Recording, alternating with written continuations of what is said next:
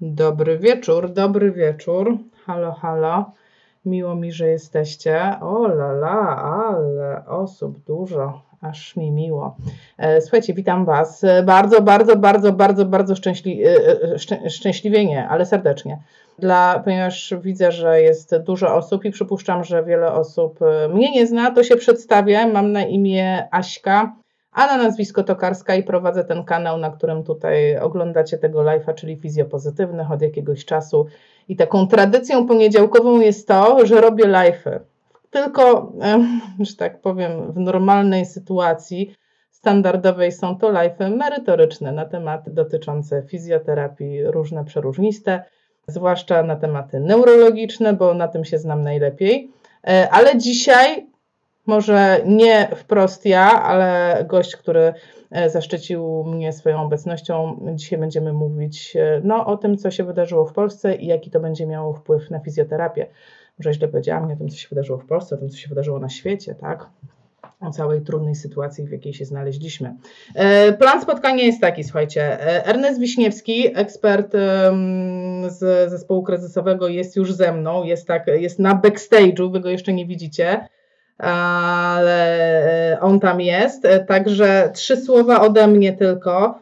Takie są czasy, że musimy się wzajemnie wspierać, że tak naprawdę wszystkim jest trudno. Prawdopodobnie każdemu z innego powodu jest trudno. Mnie też jest trudno i wiem o tym, że Wam jest trudno.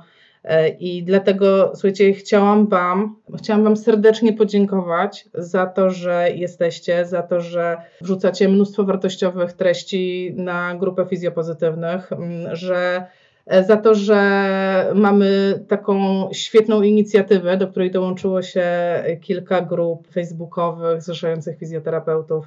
Mamy nasze Physio Alliance, gdzie wspieramy się w publikowaniu tych treści, które są, mają dobre źródła, są potwierdzone w jakiś sposób, są takimi źródłami, do których można się odnieść i wiadomo, że nie produkujemy fake newsów, bo te fake newsy są problemem w tej chwili. Są problemem, są przyczyną dezinformacji, są przyczyną frustracji, są przyczyną tak naprawdę dla nas emocji, które nas wykańczają, a tak naprawdę musimy je przekierować w to miejsce, żeby chronić siebie, żeby chronić bliskich, żeby pozostać bezpiecznym, żeby pozostać spokojnym i tak naprawdę być w jakimś sensie wsparciem dla społeczeństwa, tak? Bo to też jest troszeczkę taka nasza rola. Moi drodzy, nie przedłużam, widzę, że zbiera się coraz więcej osób. Część oficjalna, część, że tak powiem, zapowiedzi się skończyła i uwaga, odmutuję Ernesta. Ernest, od tej chwili to już Cię słychać i już Cię pokazuję i już Cię będzie widać, już Cię widać. Cześć Ernest. Jest ze mną po mojej, i teraz uwaga, lewej stronie jest Ernest Wiśniewski, który jest ekspertem w zespole kryzysowym, tak, jesteś członkiem zespołu kryzysowego przy KIF. Dziękuję, że przyszedłeś. Dziękuję, że poświęcasz swój wolny wieczór na to, żeby pogadać ze mną. Cześć Asia, dobry wieczór Państwu. Miło mi również gościć u Ciebie w programie. Cudownie. Powiedz mi, wszyscy tak mówią zespół kryzysowy. Co to jest w ogóle ten zespół kryzysowy? Po co to jest? Co to jest? Czy zespół kryzysowy, jak sama nazwa wskazuje, powstał w momencie, kiedy powstał kryzys. Właściwie na dzień dzisiejszy jest to ścisłe prezydium i osoby wspierające prezydium, czyli w tej chwili ten zespół się powiększa, czyli to już nie jest tylko prezydium KIF, ale również osoby, które na co dzień współpracują z nami. Są prawnicy, to są informatycy, to są pracownicy biura, a w tej chwili dołączają również osoby z zewnątrz, które zareagowały na nasz apel i dołączają się powoli i aktywnie działają w ramach sztabu i to jest bardzo fajna, pomocna dłoń od osób, które do tej pory nie pracowały aktywnie w izbie, natomiast w tej chwili zaczynają się aktywizować i chcą dla całej naszej grupy zawodowej coś zrobić. Okej, czyli zespół kryzysowy, wiadomo, że jest kryzysowy, tak? Ale to co wy tam jesteście? Wy tam sobie po prostu siedzicie i sobie pogadacie, czy wy macie jakieś konkretne, cele? Co taki zespół kryzysowy robi? Opowiedz mi. To trzeba faktycznie zacząć od początku. W momencie, kiedy epidemia zaczęła się rozszerzać, jeszcze zanim został wprowadzony stan pandemiczny w Polsce, musieliśmy podjąć działania dotyczące właśnie powołania sztabu kryzysowego, bo to zmienia tak naprawdę wszystkie priorytety. I koniecznością było właśnie wprowadzenie takiego sztabu, czy zespołu, to wszystko jedno, ponieważ zostały zawieszone wszystkie normalne działania planowane Izby, dotyczące chociażby szkoleń, kongresu, projektów, które realizujemy, chociażby badań, które organizowaliśmy, wszystkie normalne projekty, które szły swoim trybem, które wymagają kontaktów i mogą powodować narażenie właśnie uczestników na kontakt z wirusem, zostały wstrzymane. Praca z Izby została przystosowana do pracy zdalnej. W tej chwili w biurze jestem tylko ja i w ciągu dnia właściwie pracowników też w tej chwili nie ma, są wszyscy oddelegowani do pracy zdalnej.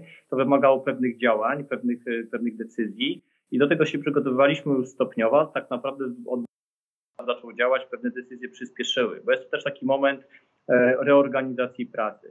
I od momentu, kiedy został powołany sztab, czyli w czwartek w zeszłym tygodniu, rozpoczęliśmy zmasowane działania mające na celu również poprawę funkcjonowania fizjoterapeutów. Sztab postawił sobie takie 3 najważniejsze cele do realizacji.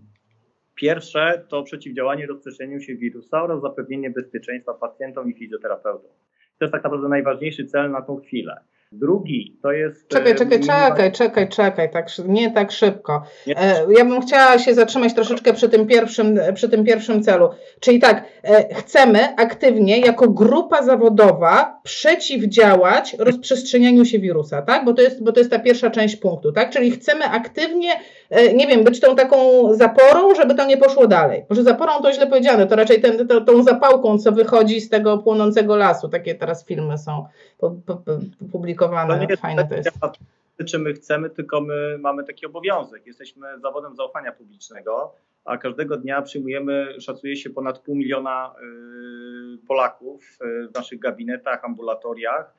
I ambulatoria i oddziały i gabinety są miejscem skupiska osób, które przychodzą i świadomie bądź nieświadomie, właściwie częściej nieświadomie, bo nie mamy tej wiedzy, czy jesteśmy zarażeni, przynoszą do nas wirusy, roznoszą, są nośnikami wirusów, jak również my fizjoterapeuci też nie mamy tej wiedzy, czyli wcześniej nie mając kontaktu, przychodząc do pracy, nie jesteśmy nośnikiem tego wirusa i nie rozpowszechniamy go wśród naszych pacjentów. Stąd wszędzie tam, gdzie fizjoterapia nie ratuje życia, czyli w tym momencie mówimy tutaj o ambulatoriach, tam może odwrotnie.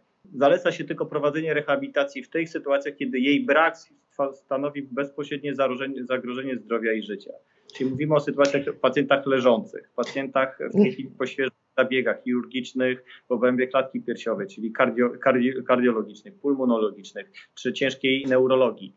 Czyli wszędzie tam, gdzie istnieje za duże ryzyko zapalenia płuc, zakrzepicy, zatoru płucnego, gdzie brak rehabilitacji jest większym, codzienny brak rehabilitacji jest większym zagrożeniem niż narażenie na zakażenie wirusowe. Tam rehabilitacja jest prowadzona, czyli oddziały stacjonarne, często też wizyty domowe u tych pacjentów, hospicja, ale również DPS, tam, bo tam też są pacjenci leżący. Natomiast wszędzie tam, gdzie rehabilitacja nie stanowi bezpośredniego ratowania życia, czyli u pacjentów ambulatoryjnych, którzy sami przychodzą na tą rehabilitację, większym ryzykiem jest to, że oni do nas przychodzą, niż to, że na 2-3 tygodnie, dzisiaj nie wiemy niestety na ile, ta rehabilitacja zostanie zaprzestana. No dobra, i dlatego w tym punkcie jest też napisane, że chronimy z jednej strony zdrowie tych pacjentów, czyli wybieramy mniejsze zło, tak, no bo oni nie mają rehabilitacji, ale nie są narażeni, ale z drugiej strony też chronimy siebie, tak, no bo w tym punkcie jest też ochrona fizjoterapeutów, tak, no bo to też jest w naszym interesie, tak, żeby nie legła nagle grupa zawodowa, która będzie pomocna prawdopodobnie później.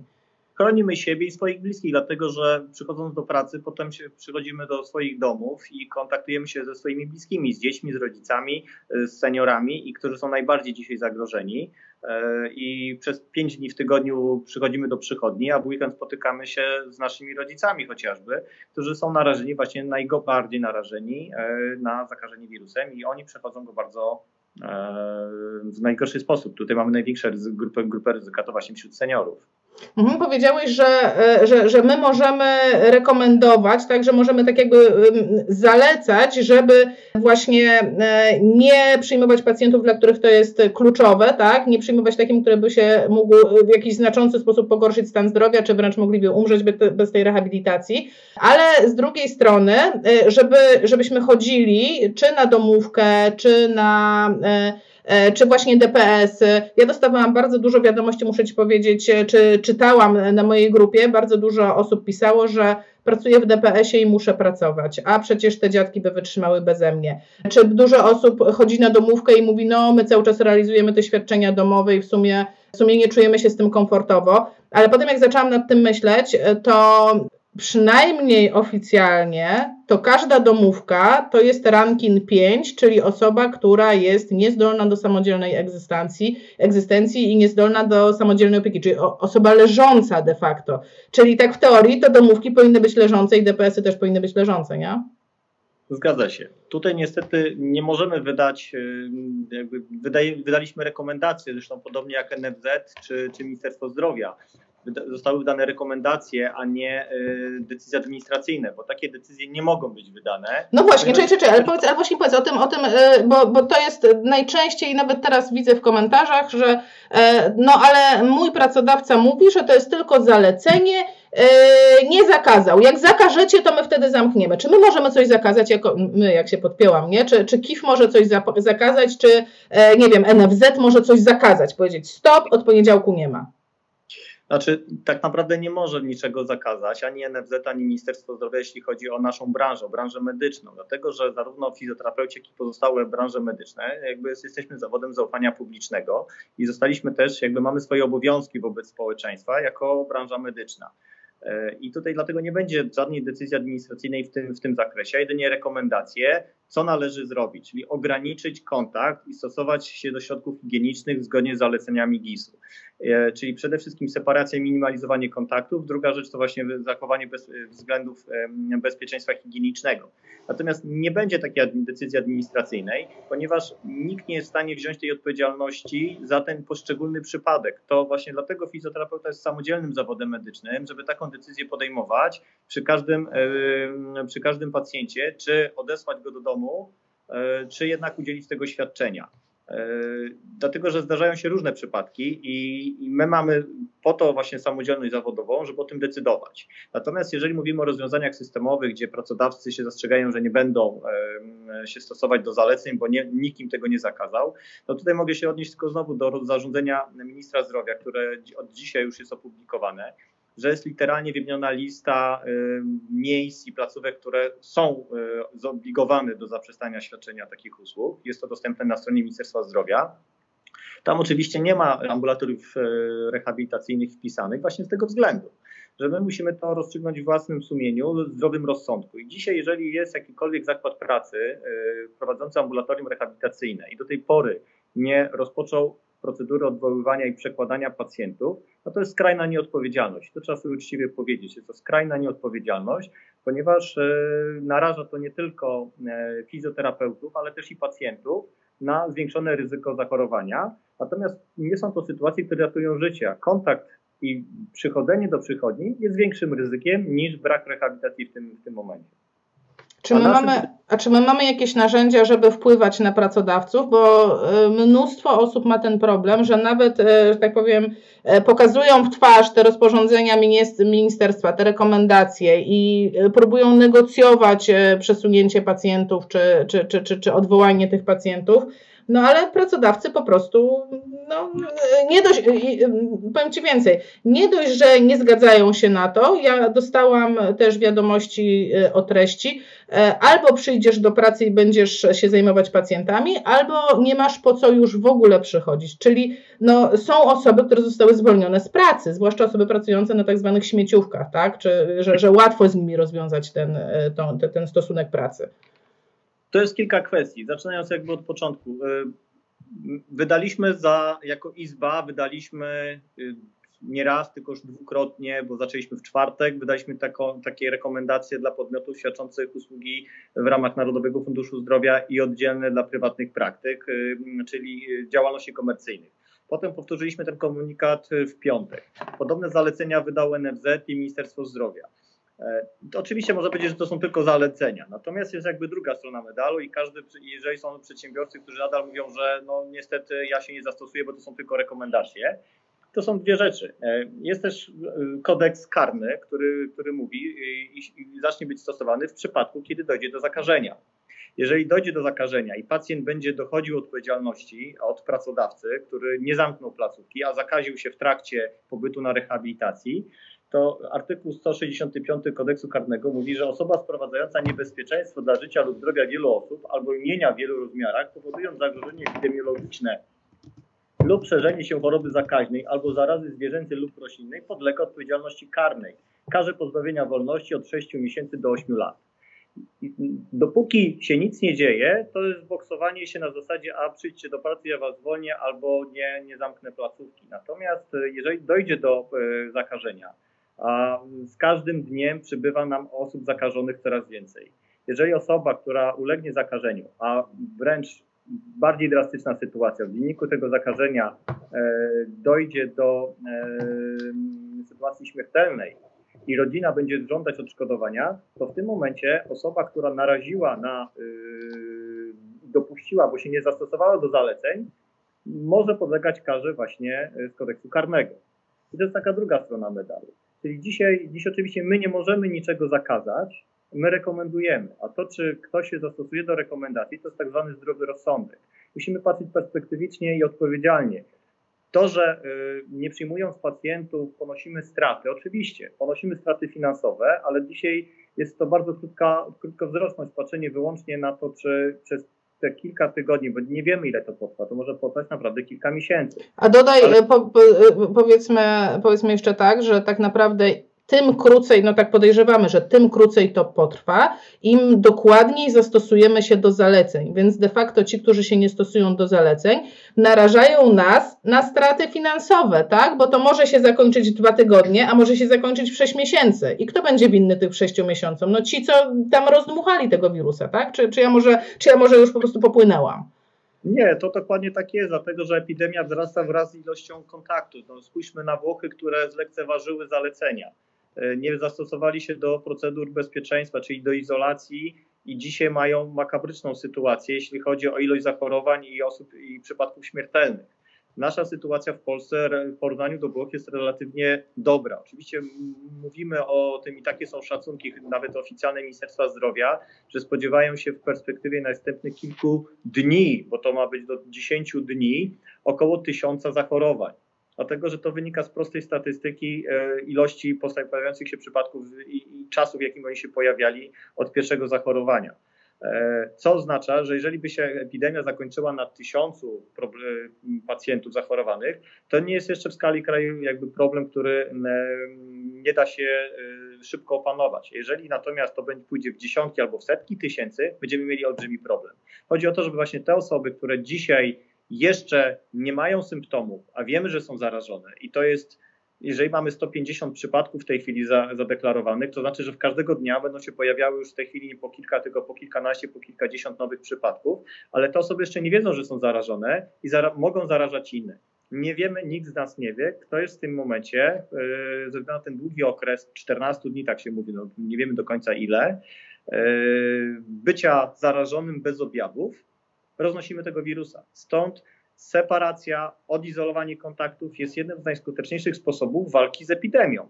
Lekceważenie tego niestety wpływa na wydłużenie tego czasu, czyli te skutki gospodarcze, o których wszyscy patrzą, czy zostaną zrefundowane, czy nie, te skutki gospodarcze, finansowe będą tym większe, im dłużej będzie trwała epidemia. No właśnie i ja chciałam ci powiedzieć, że ja jeszcze zanim został ogłoszony ten stan epidemiczny w Polsce, to stoczyłam taką północną batalię, jakoś po prostu czułam się taka, nie wiem, jak jeździec na koniu chyba po prostu, z osobami, które jakby nie czując powagi tej sytuacji, wychodziły z założenia, że przecież ja prowadzę działalność gospodarczą, jak nie będę pracować, to nie zarabiam, więc nie mam na ZUS, a przecież trzeba opłacić ZUS, trzeba opłacić gabinet, trzeba opłacić kredyt na urządzenia, trzeba, no wiadomo, że to wszystko mamy do opłacenia. W związku z tym, jakie to ma znaczenie, czy ja w prywatnym gabinecie przyjmę sobie 10 pacjentów dziennie i ich, nie wiem, pomasuję, czy co tam kto z nimi robi, tak? Ale w każdym razie wejdę z nimi w bezpośredni kontakt, no bo na tym polega jednak fizjoterapia. I no to ma znaczenie taki mały gabinet, czy nie ma, epidemiologicznie? Oczywiście, że ma, bo to jest właśnie jakby taka podejście i mentalność nasza trochę. A jeżeli ja czegoś nie zrobię, a reszta niech wszyscy zrobią. Tylko jeżeli tak wszyscy będziemy myśleć, no to właśnie mamy sytuację włoską. Jeżeli mamy do tego podejść poważnie i rozsądnie, to niestety każdy musi podjąć taką decyzję o ograniczeniu kontaktów. To tak niestety jest, że te straty finansowe są, to jest, i trzeba się niestety z tym liczyć, że one będą. Oczywiście one będą większe zdecydowanie, jeżeli ten okres epidemii będzie trwał dłużej, ale nie dotyczą tylko nas fizjoterapeutów, dotyczą tak naprawdę większości branż. Właściwie dzisiaj jest bardzo mało branż, które nie odnotują strat w wyniku działania epidemii. Zamykają się restauracje, zamykają się baseny, siłownie, punkty usługowe. Cała branża turystyczna, podróży w tej chwili stoi. Właściwie trudno szukać branży, poza naprawdę niewielkimi wyjątkami. Makarony i papier toaletowy, producenci. Tak, to jest ciekawe, zależność wirusa i papieru toaletowego. Kiedyś zrobi ktoś z tego fantastyczne badanie, jak to powiązać. Aczkolwiek no właśnie poza produkcją, być może handlem, niektórymi jakby usługami, większość odnotuje straty. Teraz jest to trochę zbiorowa odpowiedzialność. Ja nie mogę patrzeć, czy ja na tym nie zarobię, bo im dłużej ta epidemia będzie trwać, tym wszyscy bardziej na tym stracimy. I dzisiaj to jest ten właśnie drugi punkt, jaki postawił sobie zespół, to jest minimalizowanie strat finansowych fizjoterapeutów. Czyli opracowanie zaleceń, co można zrobić, żeby te straty zminimalizować. Jeżeli pierwszą oczywiście jest doprowadzenie nasze wspólne do tego, żeby ten okres trwał jak najkrócej. Natomiast można rozpocząć negocjowanie rozmów z właścicielami lokali, żeby zawiesić spłaty, żeby odroczyć te spłaty, zrobić wakacje czynszowe. Można rozpocząć rozmowy indywidualne, chociaż są już też na poziomie rządowym z bankami o zawieszeniu spłat kredytów i rząd wziął już na siebie też tą część. Już dzisiaj były komunikaty prasowe, że jest taka ogólna zgoda zawieszenia kredytów bankowych łącznie z ratą kapitałową. Nie mamy jeszcze potwierdzenia poza doniesieniami medialnymi w tym zakresie, ale to dzisiaj już wybrzmiało w wiadomościach wieczornych, więc czekamy tylko na potwierdzenie i decyzję banku. Można negocjować zawieszenie spłat leasingu.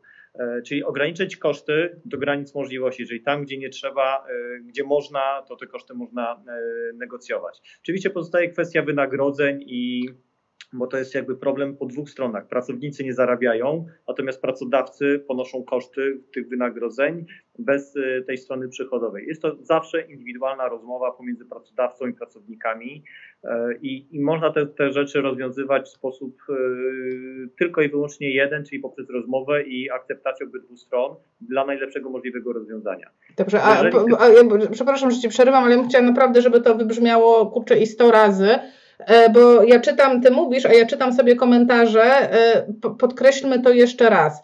Nie ma takiej władzy ani KIF, ani tak naprawdę, nie wiem, NFZ, ministerstwo, żeby powiedzieć, wszyscy fizjoterapeuci zostają w domu. Nie, dzisiaj nie mamy takiej możliwości. Nie ma takiej możliwości, tak? Nie ma takiej możliwości. To trzeba rekomendować. Więc no, nie będzie niczego innego niż rekomendacje. Tak, KIF pracuje od początku, rozpoczęliśmy rozmowy z NFZ-em, od początku rozpoczęliśmy rozmowy z GIS-em i tak naprawdę zarządzenie prezesa NFZ z dnia wczorajszego dotyczące regulacji pracy, między innymi dotyczących ogólnie świadczeń medycznych z uwzględnieniem rehabilitacji, był pokłosiem naszej rozmowy czwartkowej z wiceprezesem NFZ-u. I naszej obecności tam na rozmowach, dlatego że i to możemy zrobić tak naprawdę, czyli możemy rozmawiać ze świadczeniodawcami, możemy rozmawiać ze stroną rządową, możemy rozmawiać i to robimy, natomiast nie możemy ani my, ani żaden decydent nie wyda decyzji administracyjnej o zawieszeniu pracy fizjoterapeutów, dlatego że musimy być w gotowości i czekać tak naprawdę, że możemy zostać wezwani przez ministerstwo, znaczy za pośrednictwem Ministerstwa Zdrowia do świadczenia swoich usług zupełnie gdzie indziej, czyli na przykład na oddziałach właśnie szpitalnych. Proszę? Na Pomorze.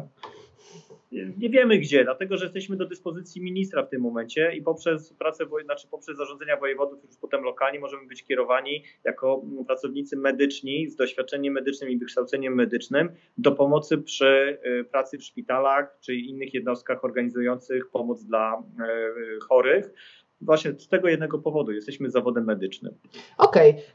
Ja myślę, że to już taka wizja, no czarna wizja. Mam nadzieję, że to się nie spełni i że nie będą nas wzywać do tego, bo jednak ja na przykład czuję się słabo przeszkolona do pracy z pacjentem wysokozakaźnym. No ale jakby abstrahując od tego, bo chciałam, żebyśmy wrócili na te tory pracy, pracodawców, pracowników. No bo tak, z jednej strony mamy te rekomendacje, żeby nie świadczyć usług fizjoterapeutycznych, jeżeli nie jest to absolutnie niezbędne, w sensie nie pogorszy stanu zdrowia pacjentów i tak dalej. No ale czy są jakieś mechanizmy, które pozwolą przetrwać firmom, zwłaszcza tym placówkom, które mają kontrakt z NFZ-em?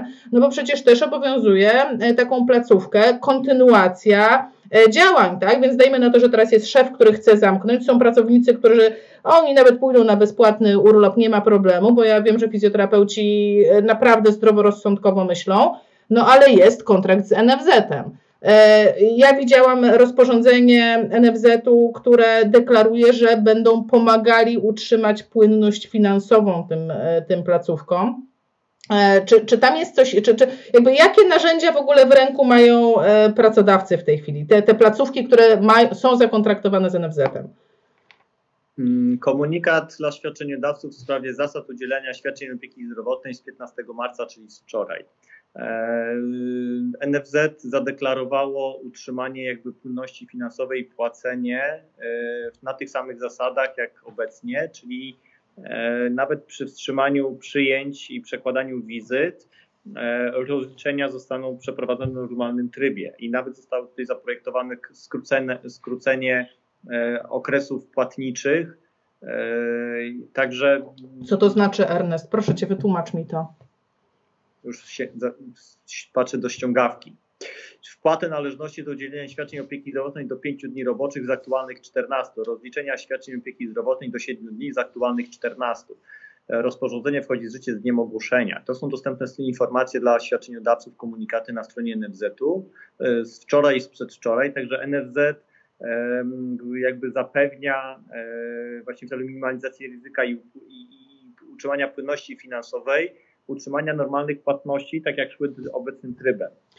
Czyli jednym słowem to wygląda tak, że decydujemy się, że na czas kwarantanny zamykamy, przestajemy świadczyć świadczenia zdrowotne, no bo mam ambulatorium, mam pacjentów z kolankami i z kręgosłupami, im się nic nie stanie, jak poczekają przez 2 tygodnie.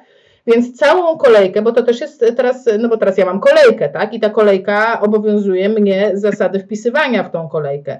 Więc wtedy co ja muszę zrobić? Całą kolejkę przepchnąć tak jakby do tyłu i tych pacjentów, co ich przełożyłam, to włożyć w te miejsca, które mi powstaną, no bo oni muszą powinni pójść naprzód wtedy, tak? Czy ja dobrze myślę? Jak źle myślę, to mi powiedz, bo ja nie mam kontraktu z NFZ-em. No bo to są takie, wiesz, to są rzeczy, to są realne pytania. Ludzie mają tego typu problemy. Co zrobić z kolejką? Co powiedzieć tym pacjentom? I czy NFZ nie zerwie umowy? A czy jakichś sankcji nie będzie z tego, że oni przerwali te świadczenia?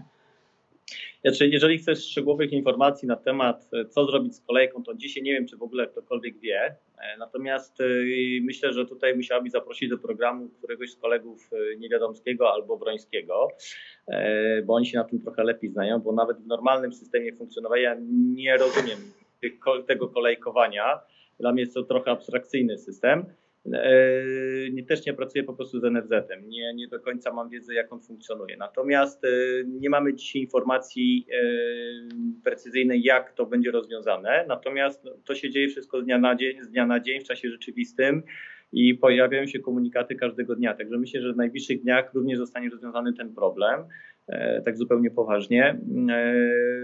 Na początek to myślę i tak dosyć szybko, bo zarządzenie o stanie epidemicznym weszło w piątek wieczorem, natomiast ta informacja dla świadczeniodawców jest 14 marca, czyli de facto też, to jest chyba 14, bo już się gubię w tych terminach, z soboty, czyli weszło kilka godzin właściwie po ogłoszeniu stanu epidemicznego. Czyli to jest naprawdę bardzo szybka reakcja i też musimy brać to pod uwagę, że dzisiaj NFZ i Ministerstwo Zdrowia ma naprawdę pełne ręce roboty, żeby zorganizować opiekę dla osób zarażonych wirusem, transfer pacjentów ze szpitali i zabezpieczenie środków i przygotowanie na przyjęcie kilkuset, a być może nawet tysięcy pacjentów z całej Polski. Więc jakby to leczenie ambulatoryjne dlatego trochę schodzi na dalszy plan i to nie jest tak, że się nikt tym nie zajmuje, tylko są w tej chwili ważniejsze, pilniejsze sprawy, które trzeba dzisiaj w naszym systemie zdrowia zorganizować. I też musimy na to patrzeć z pewną wyrozumiałością. Na pewno to zostanie rozwiązane, bo to nie jest tak, że takie rzeczy zostaną bez rozwiązania, tylko dajmy trochę im szansę, żeby mogli się do tego też przymierzyć od strony organizacyjnej. Ale ja mam taką nadzieję, że wy tam trzymacie rękę na pulsie, tak? Że to nie jest tak, że powiedzieliście raz i no dobra, no to zaczekamy, co wy powiecie. Powiedz mi to. Tak jak napisaliśmy w pierwszym komunikacie, sztab pracuje w trybie ciągłym, co to oznacza, że pracujemy tak naprawdę.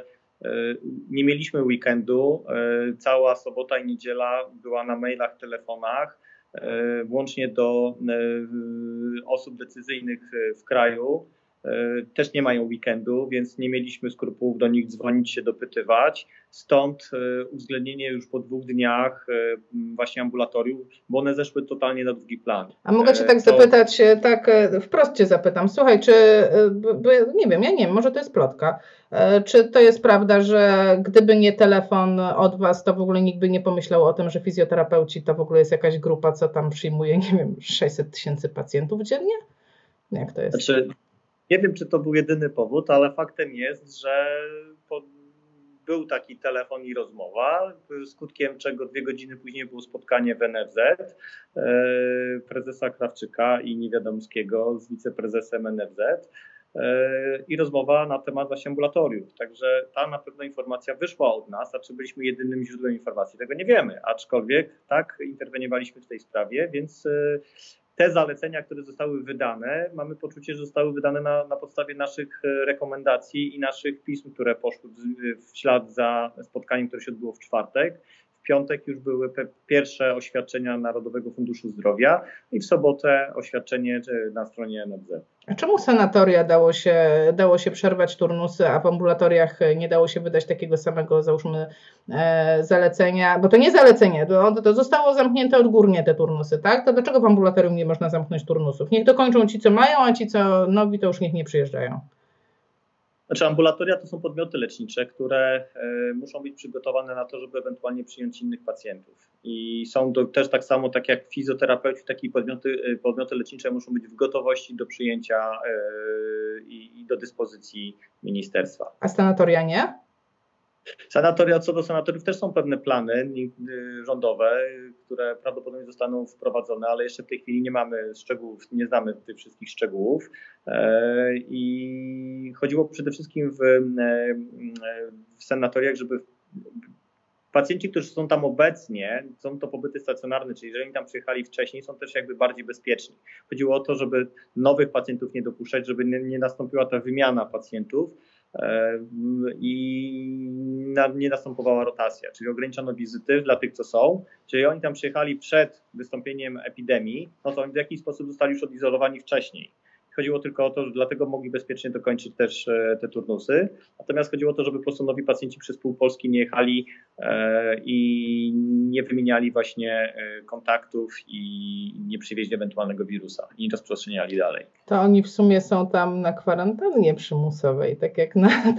Tak między słowami to ja wnioskuję, że jednak lepiej było ich tam zamknąć, niż niech dziadki jadą przez Polskę z powrotem z Kołobrzegu. Myślę, że nie da się tego tak zorganizować, natomiast chodziło o to, żeby ograniczyć ruch wśród pacjentów. I to jest jedna z najważniejszych rzeczy, zminimalizować ekspozycję na wirusa.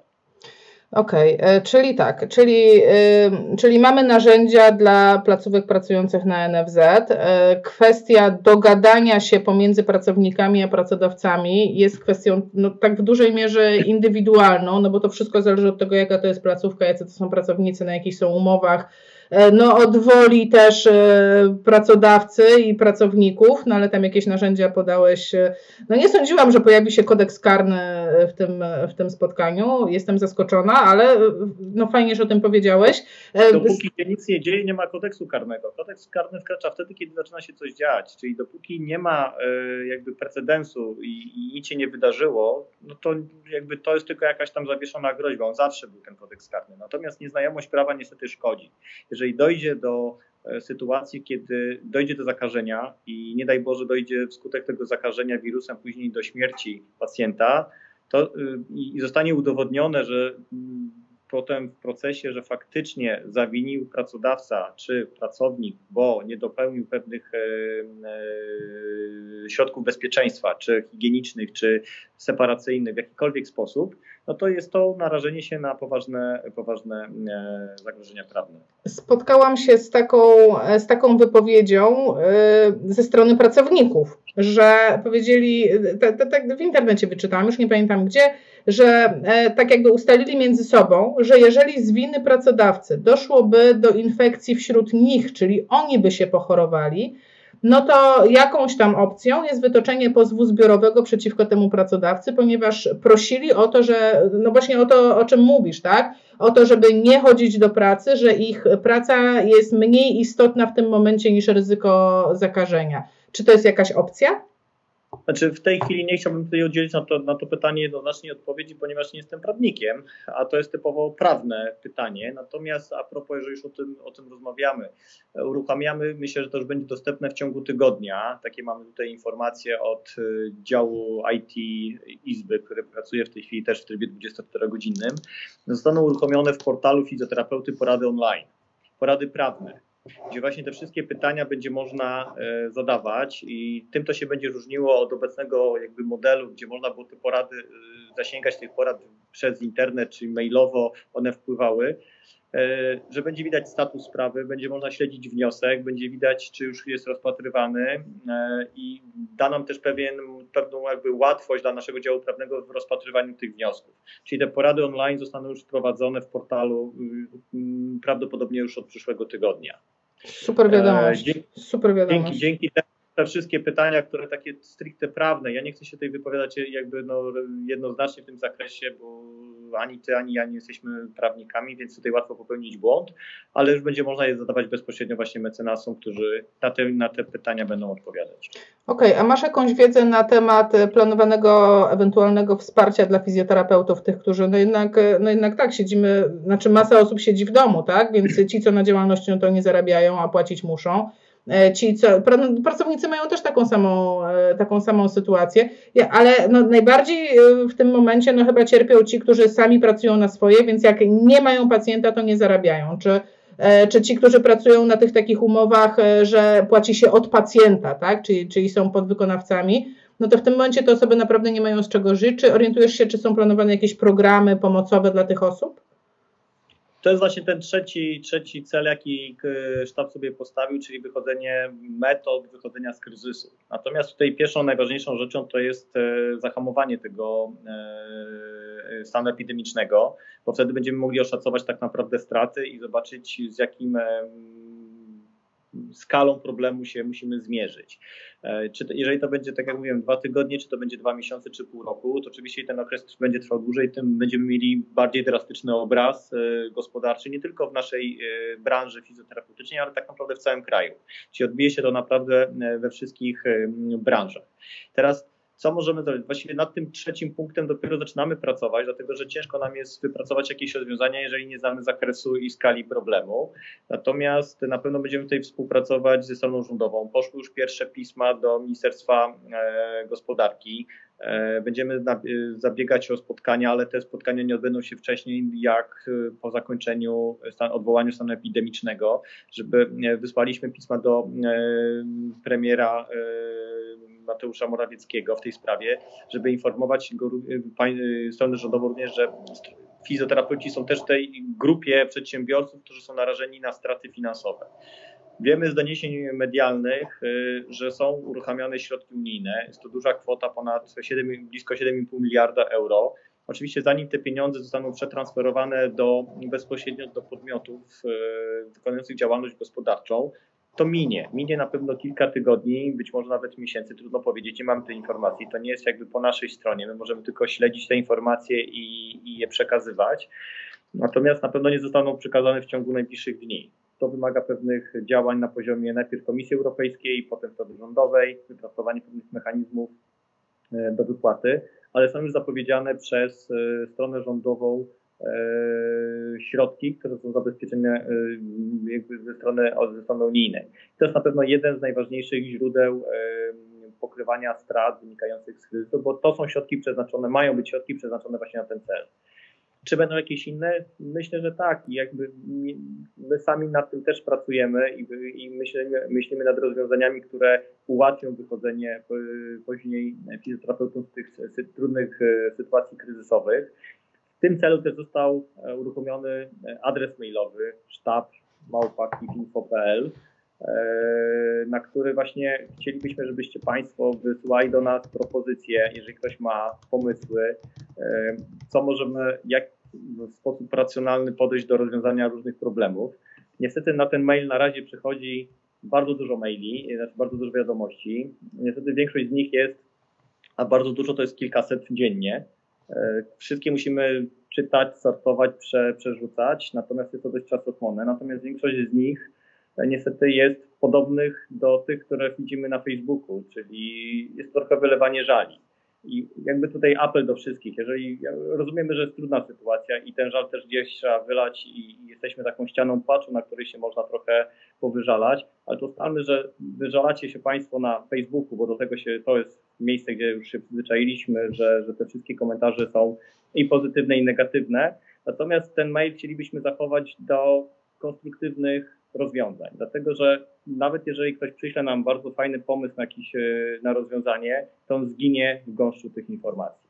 Także ten mail chcielibyśmy, żeby był do kontaktu z nami, ze sztabem. Jeżeli ktoś chciałby nas wesprzeć swoją pracą, pomysłem, rozwiązaniem, a nie skargą. Żale rozumiemy, że są, to jest zupełnie normalne, wszyscy jesteśmy w nowej sytuacji, nie tylko jako grupa zawodowa, ale też jako społeczeństwo. Jeszcze Polska chyba nigdy nie była w takiej sytuacji, w jakiej się dzisiaj znaleźliśmy, więc jakby emocje w tym związane są zupełnie oczywiste i normalne. I tylko podzielmy, że mail jest dla konstruktywnych wypowiedzi, Facebook zostawiamy do wolnego. I mogę coś dodać. W temacie żali mnóstwo osób pyta, czy będą składki za ten okres zawieszone, więc za te 2 tygodnie czy 12,50 możemy mniej zapłacić. Chociaż tak jak ja widzę, no to wy jednak coś tam robicie w tym KIF-ie, więc może jednak warto te 12 przelać. Ja trochę żartuję teraz, tak, żeby było jasność. Ja teraz troszeczkę tak staram się rozluźnić atmosferę, bo po prostu ja się spięłam, jak tak mówisz do nas. Nie rozważaliśmy jeszcze, nad tym się jeszcze nie zastanawialiśmy. Nie mieliśmy jakby za bardzo na to czasu, żeby się nad tym zastanowić, ale teraz się przeanalizujmy jedną kwestię. Składka członkowska jest od bycia, jakby płacimy składkę na rzecz izby i jest za w pewnym sensie bycie fizjoterapeutą aktywnym. W tej chwili zawieszenie wykonywania czynności fizjoterapeutycznych w gabinecie ambulatoryjnie nie oznacza wcale przestanie bycia fizjoterapeutą albo zaprzestania wykonywania zawodu fizjoterapeuty, być aktywnym fizjoterapeutą, dlatego że możemy po pierwsze doradzać pacjentom, możemy prowadzić porady i tak naprawdę do tego zachęcamy, konsultacje przez internet. W tym celu też na dniach zostanie uruchomiony chociażby w naszym portalu Znajdź Fizjoterapeutę. Dołączony zostanie komunikator, bo tam w tej chwili został dołożony telefon, a zostanie komunikator Skype do kontaktów z pacjentami bezpośrednimi za pośrednictwem portalu Znajdź Fizjoterapeutę. I za pośrednictwem internetu można naprawdę wiele rzeczy prowadzić i tych porad udzielać. W momencie, kiedy zawieszamy płacenie składek, de facto zawieszamy jakby takie trochę nasze aktywne uczestnictwo bycia fizjoterapeutą. To jest jakby jedna rzecz. Druga rzecz, dzisiaj mówimy o oszczędności 12,50 czy 25 zł. Wiem, że dla niektórych może być to składka i ta kwota też dosyć istotna. I właśnie z tego powodu środki, być może dzisiaj mówię, nie mamy jeszcze rozwiązań, ale działa już od 1,5 roku komisja socjalna, która właśnie wspiera najsłabszych w rozumieniu fizjoterapeutów, którzy stanęli w trudnych sytuacjach życiowych i od 1,5 roku wspiera finansowo na różnych możliwych poziomach. I to jest też nasza taka solidarność zawodowa, że ci, którzy mogą płacić te składki, to je płacą, natomiast jest grupa naszych kolegów i koleżanek, która jest zwalniana od płacenia składek, ale otrzymuje też wsparcie w trudnych sytuacjach. I zakładamy, że to wsparcie będzie potrzebne w dobie kryzysu i wychodzenia z tego kryzysu jeszcze bardziej. I to jest znowu nasza zbiorowa odpowiedzialność, że ci, dla których 25 zł miesięcznie nie stanowi problemu, będą w stanie w ten sposób pomóc kolegom i koleżankom, dla których to jest bardzo duży problem, ale 25 zł nie rozwiąże im problemu w sytuacji życiowej, ale wsparcie finansowe z Izby, które dzisiaj już jest i nie jest to na dzień dzisiejszy przeznaczamy 3% składek całego budżetu rocznego jest przeznaczane na pomoc socjalną.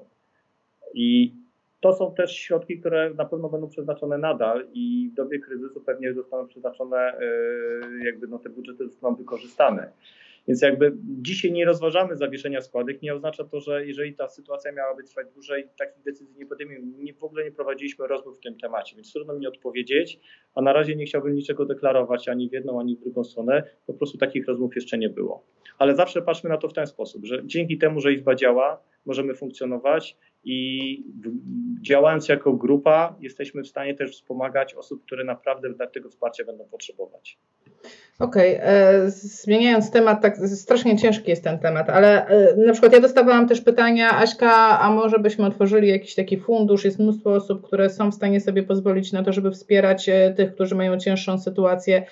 Ale powiem szczerze, że ja odpisuję na takie wiadomości, że jest to super pomysł, rewelacyjny pomysł. Kto będzie to weryfikował, kto ma cięższą sytuację, a kto lżejszą, jeśli ta inicjatywa będzie taka oddolna, tak? No, ja tego nie zweryfikuję, a rozumiem, że ISMA ma jakieś narzędzia, żeby weryfikować, tą trudność sytuacji. I tutaj od razu zadam też pytanie, bo wydaje mi się, że ono jest ważne, co będzie potwierdzeniem zamknięcia gabinetu, czy bo finalnie trzeba będzie się wykazać jakimiś stratami, czy wykazać się tym, że miało się tą trudną sytuację, to co jest potwierdzeniem zamknięcia? Muszę zawiesić działalność gospodarczą, czy wystarczy moje oświadczenie później, że ja ten gabinet zamknęłam? Tutaj czekamy tak naprawdę na komunikaty ze strony rządowej. Dlatego, że zaczęliśmy już pracę nad tymi dokumentami dotyczącymi zawieszenia działalności, ale się trochę wstrzymaliśmy z publikacją, jeśli chodzi o działalność prywatną. Natomiast jeśli chodzi o działalność NFZ, już dzisiaj powinien się pojawić, został wypracowany dokument, oświadczenie, które się będzie można pobrać i wysłać do NFZ, już dzisiaj wieczorem powinno to być opublikowane, najdalej jutro rano.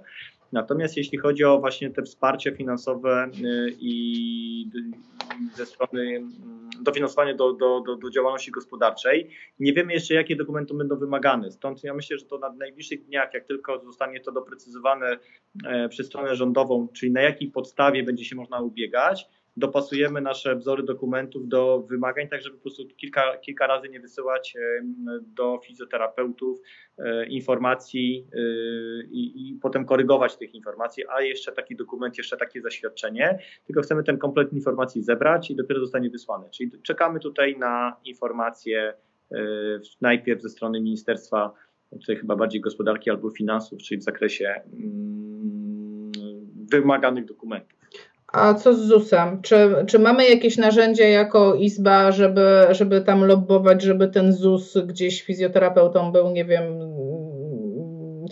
powiem tak kolokwialnie, darowany, tak? Bo ja widziałam tylko wypowiedzi premiera, który powiedział, że będzie pakiet stabilności i czego? Boże, zapomniałam, taka długa nazwa, ale generalnie, że mają być jakieś systemowe rozwiązania wprowadzone, żeby wspomagać generalnie osoby prowadzące działalność gospodarczą. Czy my mamy jakieś sposoby na to, żeby wpłynąć na działania rządowe, żeby nas jako grupę zawodową, która powiedzmy, chociaż szczególnie nie ucierpieliśmy tak jak wiele innych grup zawodowych. Ale wiesz, o co mi chodzi? Czy mamy szansę na to, żeby ktoś nam na przykład darował ZUS? Bo to jest 1500 zł. Ja pierdziu, jak nie masz pacjentów, no to skąd masz wziąć te 1500 zł, tak? Znaczy to, czy ZUS będzie można tą składkę zmniejszyć czy darować, to nie umiem Ci na to odpowiedzieć, bo to nie jest nasza decyzja, tylko decyzja właśnie rządu, czy w tym przypadku ZUS-u.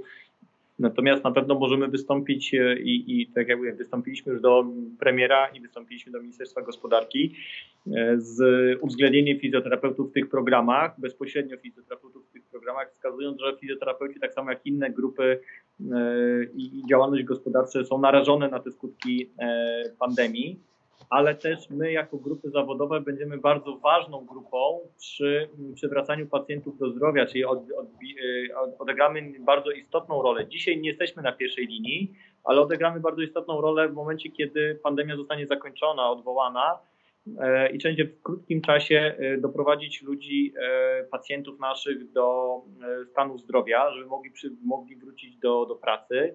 Będzie dużo pacjentów polegających rekonwalescencji, czyli fizjoterapeuci odegrają istotną rolę. Jeżeli z jakiegoś powodu, no wiadomo jakiego, gospodarczego, będą musieli zawiesić swoją działalność, a wręcz zamknąć z powodu bankructwa jednoosobowego czy małego gabinetu, to odbije się to bardzo negatywnie na innych branżach. Stąd jakby te apele już wystosowaliśmy, te pisma już wystosowaliśmy i będziemy ten temat drążyć. Natomiast nie mogę zagwarantować, że fizjoterapeuci konkretnie zostaną zwolnieni z ZUS-u, ale będziemy o to lobować, żeby i na pewno wystąpimy z podobnymi wnioskami. Okej, bo ja czasami mam takie wrażenie, że niektórzy oczekują, że po prostu wy tam wejdziecie do tego ministerstwa cali na biało i powiecie pach, pach, pach, od jutra nie ma składek dla fizja. Wszyscy powiedzą tak, panie Erneście. To chyba jeszcze chwilę, ale taki jest jakiś tam plan. Okej, dobrze. Ja mam, bo rozmawiamy bardzo dużo. Ja czytam, kochani, wasze komentarze, także ja tam na bieżąco, jak coś wynajdę takiego jeszcze, to będę zadawać pytanie Ernestowi. A mam bardzo ważne pytanie, nad którym też pracujemy nad taką odpowiedzią wprost i bardzo, bardzo precyzyjną, ale no za chwileczkę pojawi się ten problem. Jak mają się zachowywać terapeuci, którzy pracują, poszli do pracy? No i teraz mamy dwie grupy. Ci, którzy kontaktują się z pacjentami potencjalnie zdrowymi, bezobjawowymi, ale za chwilę będą i też terapeuci, którzy będą się kontaktować z pacjentami, którzy mają objawy, no bo zaraz wejdzie do gry rehabilitacja pulmonologiczna tych pacjentów, którzy będą w tych stanach ostrej niewydolności krążeniowej, bo my wiemy, że oni będą, tak? Więc teraz, czy mamy jakieś rekomendacje? Znaczy, to jest takie głupie pytanie, ja wiem, że jeszcze nie mamy, bo pracujemy, tak? Ale na dzień dzisiejszy, co możemy tym terapeutom powiedzieć? Jak mają się zabezpieczać?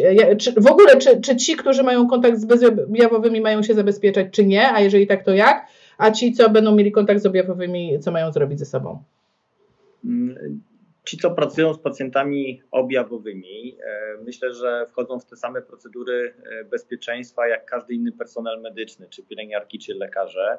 I są poinstruowani, w jaki sposób w swoich ośrodkach mają się stosować do zasad bezpieczeństwa. Są też ogólne zalecenia GIS-u w tym zakresie i do tych zaleceń należy się stosować. I tutaj myślę, że te właśnie zalecenia GIS-u też bardziej dotyczą, bo w tych ośrodkach ostrych, w których jest stwierdzone, są pacjenci właśnie z ryzykiem zarażenia albo już zakażeni. Tam te procedury bezpieczeństwa, widzimy już to nawet w mediach, są bardzo wysoko restrykcyjnie postawione. I myślę, że tutaj jakby te decyzje są odgórne, narzucone przez kierowników oddziałów, dyrektorów czy ordynatorów i dotyczą w takim samym zakresie fizjoterapeutów, jak i pozostały personel medyczny. Natomiast tam, gdzie fizjoterapeuci stykają się z pacjentami zdrowymi, są właśnie stosowane wszystkie zasady opublikowane przez Główny Inspektorat Sanitarny w tym zakresie, czyli stosowanie wszystkich zasad higieny i przed i po wizytach. Jest to dosyć szczegółowo opisane na stronach GIS-u i do tych zaleceń należy się na dzień dzisiejszy stosować. Powiem od siebie, że jeżeli czytacie po angielsku, to też bardzo dobre zalecenia są na stronie WHO dotyczące personelu medycznego, bo wtedy tam jest wiadomo właśnie kto, co powinien nosić i w jakich sytuacjach, tak? Ale to tak, powiedzmy tak ogólnie jasno, tak? Ja od siebie powiem, jak coś powiem źle, Ernest, to mnie popraw. Jeżeli nie mam kontaktu z osobami z objawami, tak, czyli mam osoby bezobjawowe, więc być może wśród nich są, ale zakładam, że nie, to to, co mnie obowiązuje, to mycie rąk 40 do 60 sekund i dezynfekcja środkiem na bazie alkoholu minimum 60%. Jeżeli, słuchajcie, jeżeli nie macie środków, jeżeli nie macie, ja nie wiem, czy to mogę powiedzieć, ale tak jest, tak? Jeżeli nie macie środków alkoholowych, bo nie byliście już ich w stanie kupić, ponieważ były po 300 zł na Allegro, to tak naprawdę 70% alkohol robi robotę, czyli zwykły spirytus rozcieńczony, 3 miarki spirytusu, 1 miarka wody i macie już 70% alkoholu i macie czym dezynfekować ręce.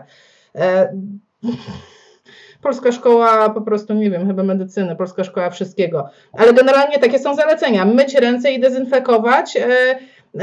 A jeśli chodzi o kontakt z osobami, które mają objawy, no to z tego, co czytam, no to one nie są wpuszczane w ogóle na teren ośrodków, tak, że jest mierzona ta temperatura, że ci pacjenci są cofani i oni nie przeciwkują. Nikt nie napisał, słuchajcie, u mnie na moich mediach, ja nigdzie nie wyczytałam, żeby pacjenci przychodzili, żebyście mieli styczność z pacjentami, którzy mają objawy chorobowe. Przynajmniej, no nie spotkałam się, jak tak jest u was, to napiszcie. Dobrze powiedziałam? Czyli ci, co... To pytanie do mnie, czy stwierdzenie, bo tak się zgubiłem w twoim wątku. Przepraszam. Jak są bezobjawowi, to myć ręce, dezynfekować, nie panikować. Jak są objawowi, to do ambulatorium w ogóle nie powinni trafić. A jeżeli pracujecie na oddziale z objawowymi, no to obowiązuje was pełne zabezpieczenie, czyli fartuch, rękawiczki, okulary i maska, które jeszcze trzeba umieć założyć. Tak, no nie chcę tutaj cytować z pamięci, bo to jest wszystko pisane szczegółowo na stronach GIS-u, więc jakby tutaj, żeby nie było jakiegoś przekłamania, natomiast i tam odsyłam, żebyście Państwo sobie spokojnie te wszystkie zalecenia przeczytali, jeśli ktoś jeszcze tam nie wchodził na tą stronę. Natomiast jak najbardziej tak, do tego należy tylko dodać jeszcze jedną rzecz, zdrowy rozsądek. Dlatego, że jeżeli przychodzą pacjenci objawowi do ambulatorium, to tak naprawdę wszystkie osoby i miejsca, z którymi się zetknęły, podlegają kwarantannie od razu. Czyli należy wyłączyć to miejsce, przeprowadzić, zgłosić taki przypadek. Także trzeba też o tym pamiętać, kierujcie się zdrowym rozsądkiem i zaleceniami tutaj oficjalnymi, czyli nie wchodźcie na strony przypadkowe, tak naprawdę tylko oficjalne stanowiska Głównego Inspektora Sanitarnego, Ministerstwa Zdrowia, Narodowego Funduszu Zdrowia i na naszych stronach kifinfo.pl również przekazujemy na bieżąco te najważniejsze komunikaty, sprawdzone komunikaty i na tych wiadomościach proszę się opierać. Wszystkie inne mogą niestety doprowadzić do dezinformacji, po prostu dezinformacji. Też widzę, że są pytania, mamy pacjentów, którzy kichają. Co jest pierwsze? Kaszel czy kichanie? Słuchajcie, to wszystko jest opisane na stronach WHO i to wszystko jest opisane na stronach ministerstwa. To są podstawowe komunikaty. Kaszel, gorączka, to są rzeczy, przez które się cofa pacjentów. To przeziębienie to jest kichanie, przeziębienie bez temperatury, ale też no właśnie po to macie te źródła i po to macie podlinkowane tak naprawdę na każdej grupie na Facebooku, która podjęła współpracę z Physio Alliance. Wisi na górze post, gdzie można sobie gdzie są linki do wszystkich instytucji, które warto czytać, czyli to jest Ministerstwo Zdrowia, to jest Główny Inspektorat Sanitarny, to jest WHO, to jest KIF i jeszcze porady dla przedsiębiorców. Na tyle, na ile wiemy w tej chwili. Tak. Tylko jeszcze jedna ważna rzecz wymagająca podkreślenia. Zanim pojawią się pierwsze objawy, czyli temperatura, kaszel, kichanie, złe samopoczucie, to wirus już jest w nas około 14 dni. I przez te 14 dni nieświadomie zarażamy. Stąd pierwszą, najważniejszą rzeczą, jaką możemy wprowadzić, to jest izolacja i higiena.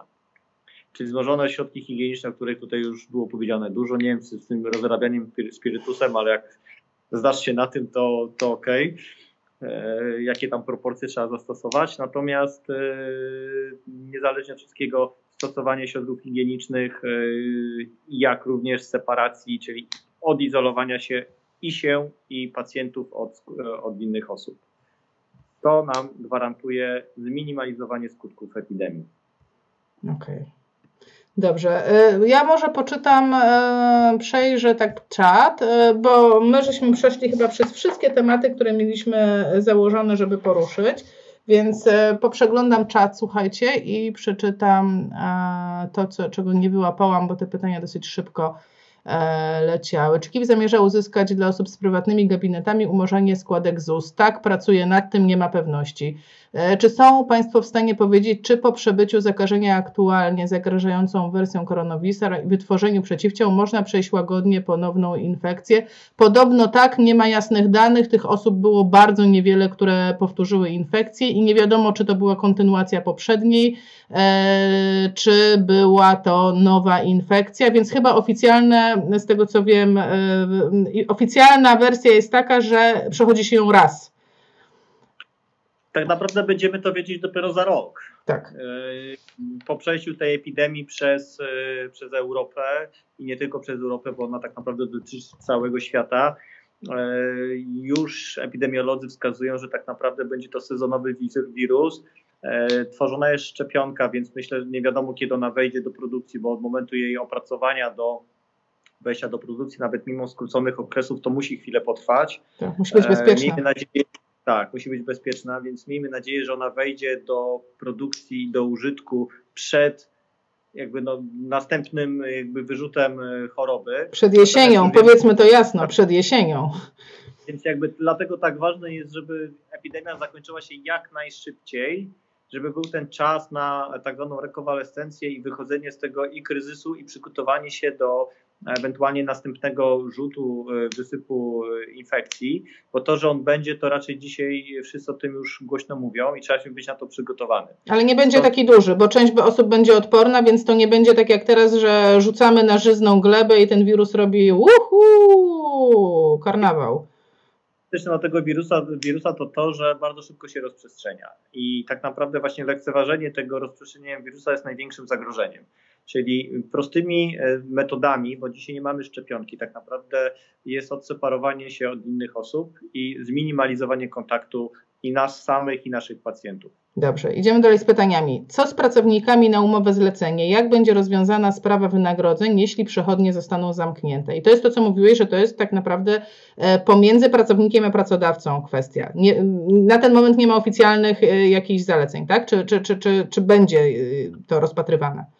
Znaczy tu jest zgodność wszystkich prawników, tu nie mówię nawet o prawnikach Izby, tylko o tych komentarzach, które słyszymy w przestrzeni publicznej, że faktycznie zdecydowanie uprzywilejowanymi osobami są w tej chwili osoby na umowach o pracę, zwłaszcza w dużych firmach, dla których nie jest aż tak dużym obciążeniem finansowym, mają tą poduszkę finansową, mogą pozwolić sobie na to, żeby odesłać pracowników do domów i zapewnić im w normalnym trybie wynagrodzenia.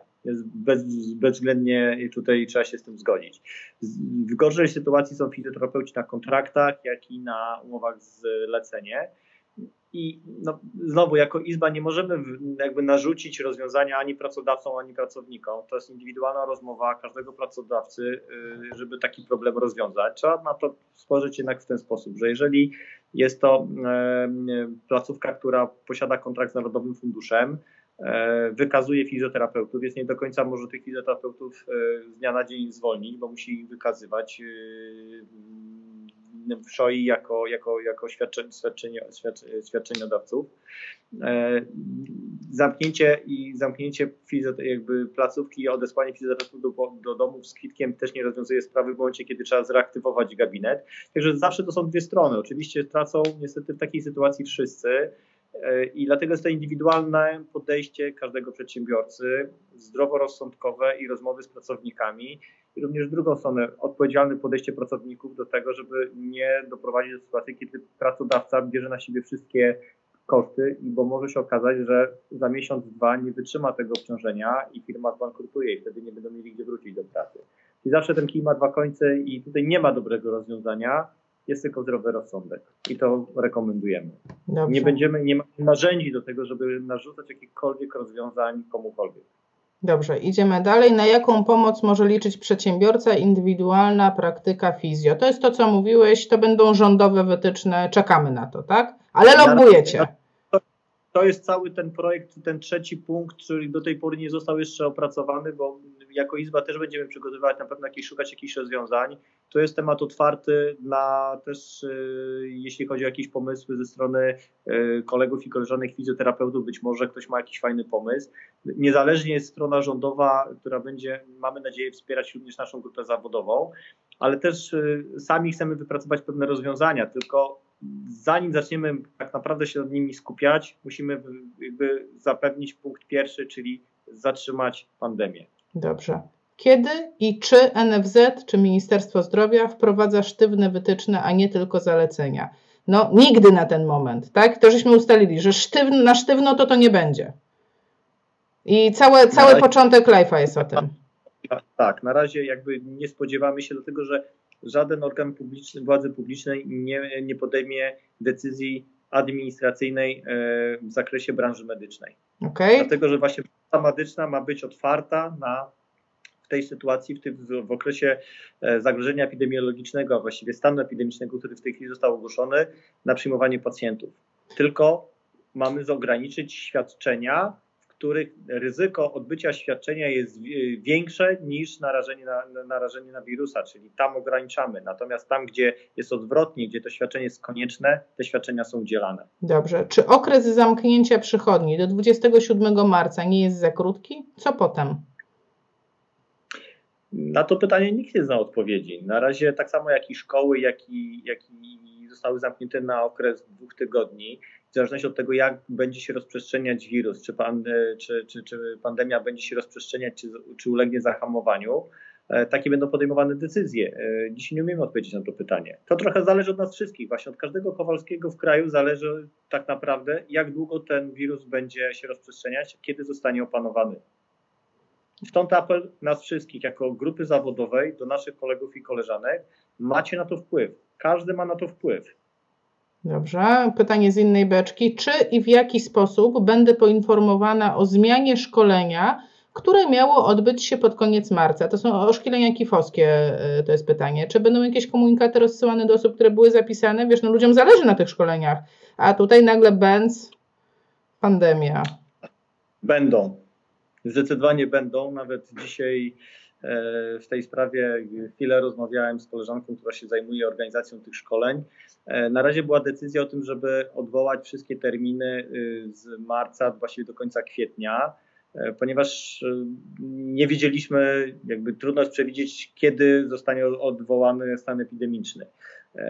I dopiero jak zostanie odwołany, będziemy w stanie planować dalsze szkolenia. Oczywiście one się będą odbywać, to na razie nie wiemy, na kiedy mamy przekładać te szkolenia. Oczywiście tak jak Państwo się zapisywaliście przez portal fizjoterapeuty, tak samo w portalu będą informacje dotyczące szkoleń. Jeżeli zostaliście zapisani już na jakieś konkretne, będą przy tych konkretnych szkoleniach pewnie jakieś komunikaty, informacje dla osób, które już się zapisały, o terminie, o przeniesieniu tego szkolenia. Dzisiaj jest nam trudno zaplanować kolejny termin szkolenia, bo nie wiemy na kiedy i na jak długo mamy je przekładać. No tak, bo nie wiemy, ile to potrwa, więc nie mamy odpowiedzi. Tu jest o środkach higieny i ja sobie zapisałam takie pytanie, czy środki ochrony osobistej są przewidywane dla fizjoterapeutów, którzy będą pracowali z pacjentami z objawami. Czy wiesz coś w ogóle na temat środków higieny? Bo ja wiem, że z nimi jest problem w skali kraju. Tak, jest problem, natomiast wystosowaliśmy pismo w tej sprawie, żeby fizjoterapeutów uwzględnić w tym rozporządzeniu dotyczącym właśnie tych środków zabezpieczających, bo ich tam nie byliśmy wymienieni jako grupa zawodowa. Natomiast to, że jest ten problem, no to widzimy to na co dzień. W mediach jest to, szeroko się o tym mówi, że powstają grupy społeczne, które szyją maseczki, fartuchy. One są w pierwszej rzędzie dostarczane do szpitali, czyli tam, gdzie jest to bezpośrednie narażenie na wirusa, bo ten personel medyczny pracuje bezpośrednio z osobami zarażonymi, więc tam zapotrzebowanie na ten sprzęt jest największy, aczkolwiek tak jak powiedziałem, wystosowaliśmy już pismo do Ministerstwa Zdrowia, żebyśmy byli uwzględnieni w tym wykazie. Okej, tutaj mam takie statement. KIF musi prosić, nalegać na NFZ i Ministerstwo Zdrowia o decyzje administracyjne. Innego wyjścia nie ma. Co do zakażenia, to nie da się udowodnić jednoznacznie, czy było to w placówce, czy też nie. Więc to nie wpłynie na pracodawców, że pacjenci mogą skarżyć placówki, bo jednoznacznie nie da się tego udowodnić. Możemy mieć tylko nadzieję, że pracodawcy mają zdrowy rozsądek, ale często rozsądek nie współgra z interesem. Dlatego nie zmienię zdania i potrzebne są twarde decyzje administracyjne w skali kraju, tak jak w sanatoriach. No, każdy ma prawo do swojego zdania. Okej. A NFZ nie zerwie kontraktu, że zamkniemy gabinet. Nie zerwie, ponieważ sam wydał oświadczenie, że wręcz wspomoże, jak ktoś chce zamknąć i ułatwi utrzymanie płynności finansowej. I to jest na stronach NFZ-u i to jest też na stronach KIF-u, wydaje mi się, też jest. Będzie już dzisiaj opublikowany, bo już jest gotowy wzór takiego dokumentu, oświadczenia, które będzie można pobrać ze strony i wypełnić i wysłać do oddziału wojewódzkiego Narodowego Funduszu Zdrowia informującego o zawieszeniu takiej działalności. Okej. Dlaczego robi się tak? Zaprzestaniu i odwoływaniu pacjentów, dokładnie. Okej. Dlaczego robi się tak mało testów? Bazuje się tylko na separacji. Czy gdy ktoś czuje się zagrożony, może zrobić test i gdzie? Czy w ogóle? To jest bardziej pytanie do Ministerstwa Zdrowia, natomiast mają na to swoją strategię, to ona wynika głównie z tego, że tych testów jest mało, one są czasochłonne, czyli są na razie zabezpieczone i to nie jest tylko problem Polski, ale ogólnie chyba całej Europy. Stąd wiemy, że laboratoria diagnostyczne pracują na pełnych obrotach i kierowani są tam pacjenci na te badania, którzy mają już te, jakby wszystkie objawy i dopiero wtedy są wykonywane. Gdybyśmy chcieli wykonać u wszystkich, prawdopodobnie nie byłoby to dzisiaj możliwe. Stąd ta selekcja pacjentów i jakby kierowanie tylko na te badania osób, które są w grupie ryzyka. Okej. Jakie czynności mieliby wykonywać fizjoterapeuci, którzy byliby ewentualnie powołani przez ministra? Jeszcze nie wiemy. Na razie nie wiem, czy będą powołani i do jakich czynności. To będzie tak naprawdę zależało od potrzeb i w zależności od tego, jak sytuacja w kraju się będzie rozwijać. Nigdy nie byliśmy w takiej sytuacji, w jakiej się znaleźliśmy dzisiaj. Nie przypominam sobie w historii naszego kraju, żeby doszło do tak drastycznych zarządzeń, czyli stanów epidemicznych i tak daleko posuniętych restrykcji wynikających z ogólnokrajowego zagrożenia epidemiologicznego. I nie mamy tutaj doświadczeń. Tutaj tak naprawdę reagujemy na to, co się dzieje i tylko wspólna praca, żeby zatrzymać epidemię, może przynieść pozytywny efekt. A do tego, w jaki sposób możemy być wykorzystani i do jakich celów, czas pokaże. Okej, ja już przeglądam pytania, one się już powielają, bo cały czas powielają się te pytania o wsparcie, powielają się takie zdania, że no ale w tym ambulatorium naprawdę mogliby zamknąć, tak, my wiemy, rekomendujemy, to KIF rekomenduje, żeby to było, żeby pozamykać, żeby nie świadczyć tych usług, no ale nie jest w stanie, po prostu nie ma takich narzędzi, żeby coś zakazać. Ja tylko chciałam jeszcze już ostatni temat poruszyć, ponieważ bardzo dużo terapeutów dziecięcych pisze, no że oni pracują z tymi dziećmi, dzieci noszą wirusa w ogóle bezobjawowo i no to jest taka sytuacja, no rzeczywiście epidemiologicznie słaba, tak, że te dzieci nawet nie na oddziałach, tylko w przychodniach są poddawane terapii, że przychodzą jednak hurtowo, że z dziećmi się pracuje. Czy są jakieś plany, żeby w jakiś specjalny sposób potraktować rehabilitację z dziećmi?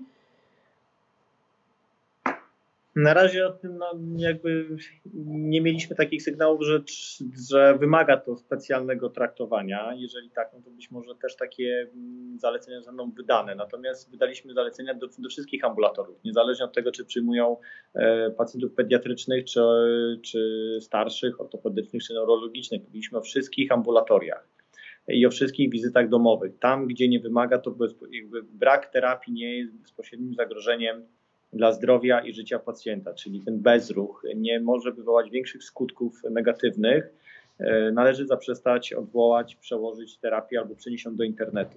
W sytuacjach, w których leczenie nasze fizjoterapeutyczne jest bezwzględnie konieczne, żeby zabezpieczyć pacjenta przed negatywnymi skutkami braku terapii, tam ta terapia jest prowadzona i będzie prowadzona, bo musi być prowadzona i tutaj olbrzymi szacunek i podziękowanie tak naprawdę się należy wszystkim fizjoterapeutom, którzy tą pracę wykonują, bo pracują na oddziałach, pracują w ośrodkach zamkniętych, ale też pracują z pacjentami w domach, właśnie z tymi, którzy tej terapii bardzo potrzebują, narażając częściowo i siebie, ale na tym właśnie polega zawód medyczny, że takie ryzyka są wpisane w zawód medyczny. Tak, to jest, strasznie ładnie to powiedziałeś. Udostępniłam jeszcze raz adres sztabu, jakby ktoś miał jakieś pomysły konstruktywne, to śmiało piszcie. Tylko konstruktywne rozwiązania. Tak, możecie wylewać, ja rozumiem wszystkim. Tą metodą na Facebooku. Tak, ale znaczy ja bym tak właśnie nie zachęcała. Ja bardzo staram się właśnie w swoich facebookowych mediach szukać rozwiązań, a nie żalić się.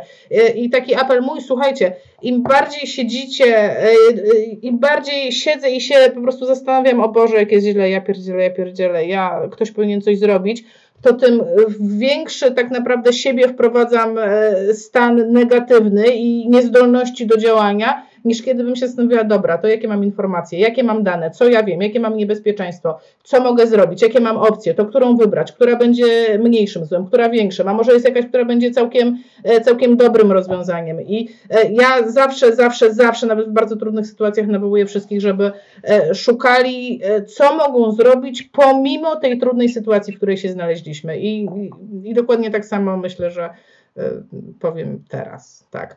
I odpowiadając na pytanie, już Ci oddam głos kończący, to tak, live będzie dostępny jutro, postaram się go przez noc wysłać na YouTube i umieścić na podcaście, żebyście od rana mogli już sobie go oglądać też w różnych mediach, bo ja wiem, że tutaj padło dużo odpowiedzi może na które niektórzy czekali, więc wszystko będzie, nic nie zginie, nie pójdę spać, tylko się tym zajmę, tak, bo mnie to bardzo leży. Bardzo mi to leży na sercu. W ogóle cała ta sytuacja fizjoterapeutów w Polsce, tak? Dlatego jestem Ci bardzo, bardzo wdzięczna, że przyjąłeś moje zaproszenie. Bardzo. Czuję się wyróżnioną. Ja również. Bycie u Ciebie, wiesz, teraz w tych czasach. Zarazy. Dobrze, Ernest, bardzo dziękuję. Zaglądajcie na stronę KIF-u. Zaglądajcie na grupy, które się zdeklarowały, że będą umieszczały rzetelne informacje. My tam naprawdę staramy się wrzucać dla Was same pomocne rzeczy. Wiem, że jest mnóstwo osób, które chcą pomagać, które pomagają w tym czasie. Mnóstwo ruszyło szkoleń online, które są za darmo. Generalnie naprawdę, słuchajcie, tak jak popatrzycie, tak ogólnie to środowisko się wspiera i jestem z tego mega dumna i mam nadzieję, że tak będzie przez następne 2 tygodnie, a że potem zamkniemy temat pandemii. Taka jest moja nadzieja. Mam nadzieję. Dobrze. Razem jesteśmy w stanie dużo zdziałać i myślę, że to jest też taki trochę test nie tylko dla nas jako grupy społecznej, ale też i dla naszej jako grupy zawodowej, żebyśmy razem wspólnie działali i wtedy jesteśmy w stanie nie tylko szybciej wyjść z tej, zatrzymać tą pandemię w jakiś sposób, mamy też na to wpływ, ale później wyjść z tego kryzysu, jeżeli będziemy działać mniej razem. Tak, i tego się trzymamy. Dziękuję Ci bardzo, dziękuję Wam kochani, do zobaczenia za tydzień, mam nadzieję, z lepszymi wieściami. Cześć. Do zobaczenia, cześć.